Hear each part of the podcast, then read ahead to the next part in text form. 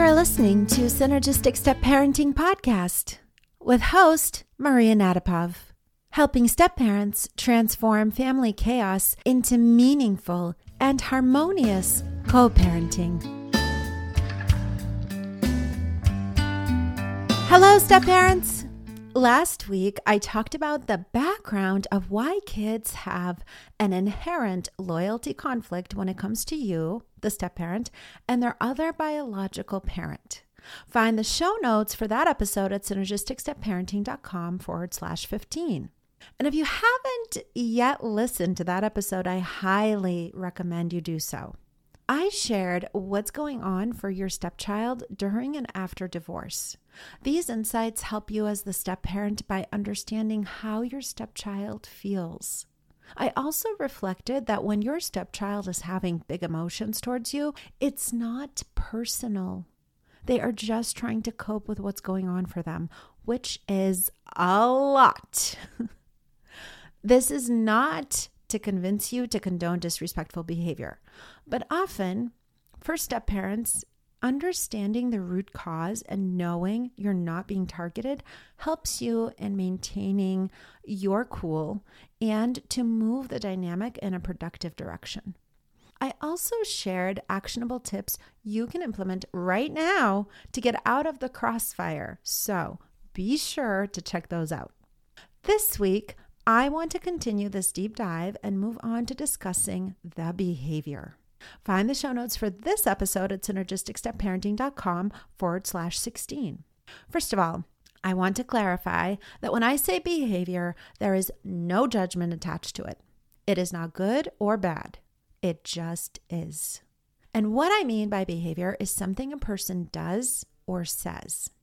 In this episode, we're going to explore both the behavior of the child, but also the behavior of the parents, including you, the step parent.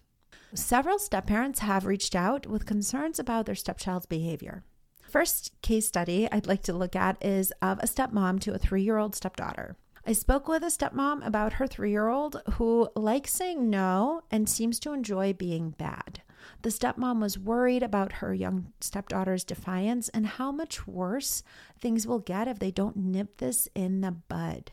I want to start by saying all behavior is communication. After speaking for a little bit more, it was clear that there was a growing power struggle at play between the parents and child. There was a lot of attention given to judgment of actions as bad or good. Kids don't know that something is bad or good until they are taught. What kids do is explore and test boundaries to understand their place and their relationship to others around them. Children respond more to the in- intensity of a response. So, the more intense a response, the more desired it becomes, regardless of whether it's a positive response or a negative response. So, regardless of whether you are jumping up and down shouting, Yes! Insert stepchild's name here, or whether you're yelling at them and berating them. What they are responding to most is the attention that you're giving them and the intensity of that attention. So you don't want to give too much attention when the child is being stubborn. But instead, think of what else you can do to engage them in having success with what you're asking them to do. For example, if you're noticing that taking off their coat while you guys get your outerwear on is becoming a game, and then wait to dress them until you or your partner is dressed and ready to take the child outside to engage them in a more productive game or activity like playing I Spy. This redirects the child's behavior, which helps them have success and starts creating a pattern of a successful response. It creates a neural pathway of that desired behavior instead of reinforcing the default for the undesired behavior they've been engaging in. The second case study is of a stepmom to a tween stepdaughter. I spoke to another stepmom who is concerned about her stepdaughter's behavior at school. She is hitting peers, acting out, etc. The stepmom is worried that the issue is a lack of discipline, and the child just needs to understand that this is not acceptable behavior. Well, if you don't like a particular behavior, it's best to limit attention given to that negative behavior. This seems counterintuitive, I know, but Just like the universal law suggests, what we focus on grows. So if you focus a lot of energy and attention on what you don't like, that will grow as well. Instead, focus on any and all positive behavior and point it out, letting your stepchild know how great they did with it or that they were a big help. For example, thanks so much for doing the dishes. When you pitch in around the house without my having to ask you or remind you, I see how responsible you are. And I'm grateful for your help and appreciate you for taking care of this family. So, all behavior is communication. Right now, you might be tempted to yell, Maria, what are you talking about? I'm supposed to condone the lack of her taking responsibility for her actions? How is she going to grow up to be a respectful adult? Trust me, I hear you and I see you.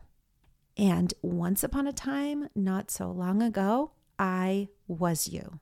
It's not about letting it go in the sense that you're condoning the behavior. But the truth is, the majority of children are not enjoying being bad or doing so to make your life miserable. They are often trying to communicate that something is wrong, but they don't have the insight to recognize it and are much less able to put words to what's not working. These actions are her feelings coming out sideways because they are too painful, and most likely she doesn't have the language to talk about what's really going on for her or how she feels. It's about getting to the root of the problem. What she really wants to be is seen and heard and to get some reassurance that she's loved. So, here are four tips for how to do that. Number one, confirm that she's a good kid. Start by letting her know that she's a good kid and that you know these new things she's been doing at school is not who she really is, and that you understand she's just hurting, and that you're here for her when she's ready to talk. If you were to punish her, it would validate that she gets attention for doing negative things. This way, you're showing her you have her back. Number two, check in. Ask if she feels safe or if anyone is hurting her or if you can help her in any way. That way, you're validating the true part of who she is that you want to see more of and making it okay for her to come to you with her problems. Number three, orient her to her true self and towards her wisdom. You don't want to have her be completely dependent on you to identify how she should be acting. Instead, you want to help her build that barometer for herself and have it available to her wherever life takes her. To learn how to do that, however, you have to make it okay to learn, which means it's got to be okay to make mistakes without having her head bitten off. Just like for you and for me too, there's a lot of vulnerability involved in the process of learning. You have to feel that it's safe to make mistakes in order to be willing to make them, which is how kids learn. And let's face it, making mistakes isn't fun, so there's already resistance to overcome. So let's not make it any more difficult or unpleasant than it already is. Keep validating that you trust her and that she is a good person so that she can see that in herself too. That way, you're orienting her sense of self towards that positive core belief. She will develop whatever skills she needs to live up to that. Number four, don't forget the self care. It's important to remain calm no matter what she comes to you with. If you don't know how to do it, don't worry. I've got you. In episode seven, I shared how to stay sane in step parenting. Find the show notes for that episode at synergisticstepparenting.com forward slash seven. And in episode 11, I shared the components of said step parenting sanity routine. Find the show notes for that episode at synergisticstepparenting.com forward slash 11. I'd love to hear your thoughts on this episode, so please draw me a line to share them with me. Until next time, be well.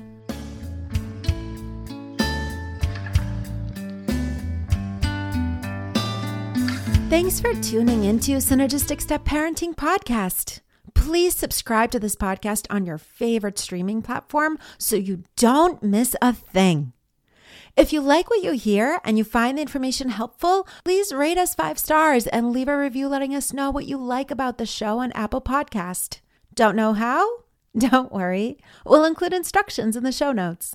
And if you know of other step parents who can benefit from hearing this episode, please share it with them. John Swain did our theme music. Thanks, John.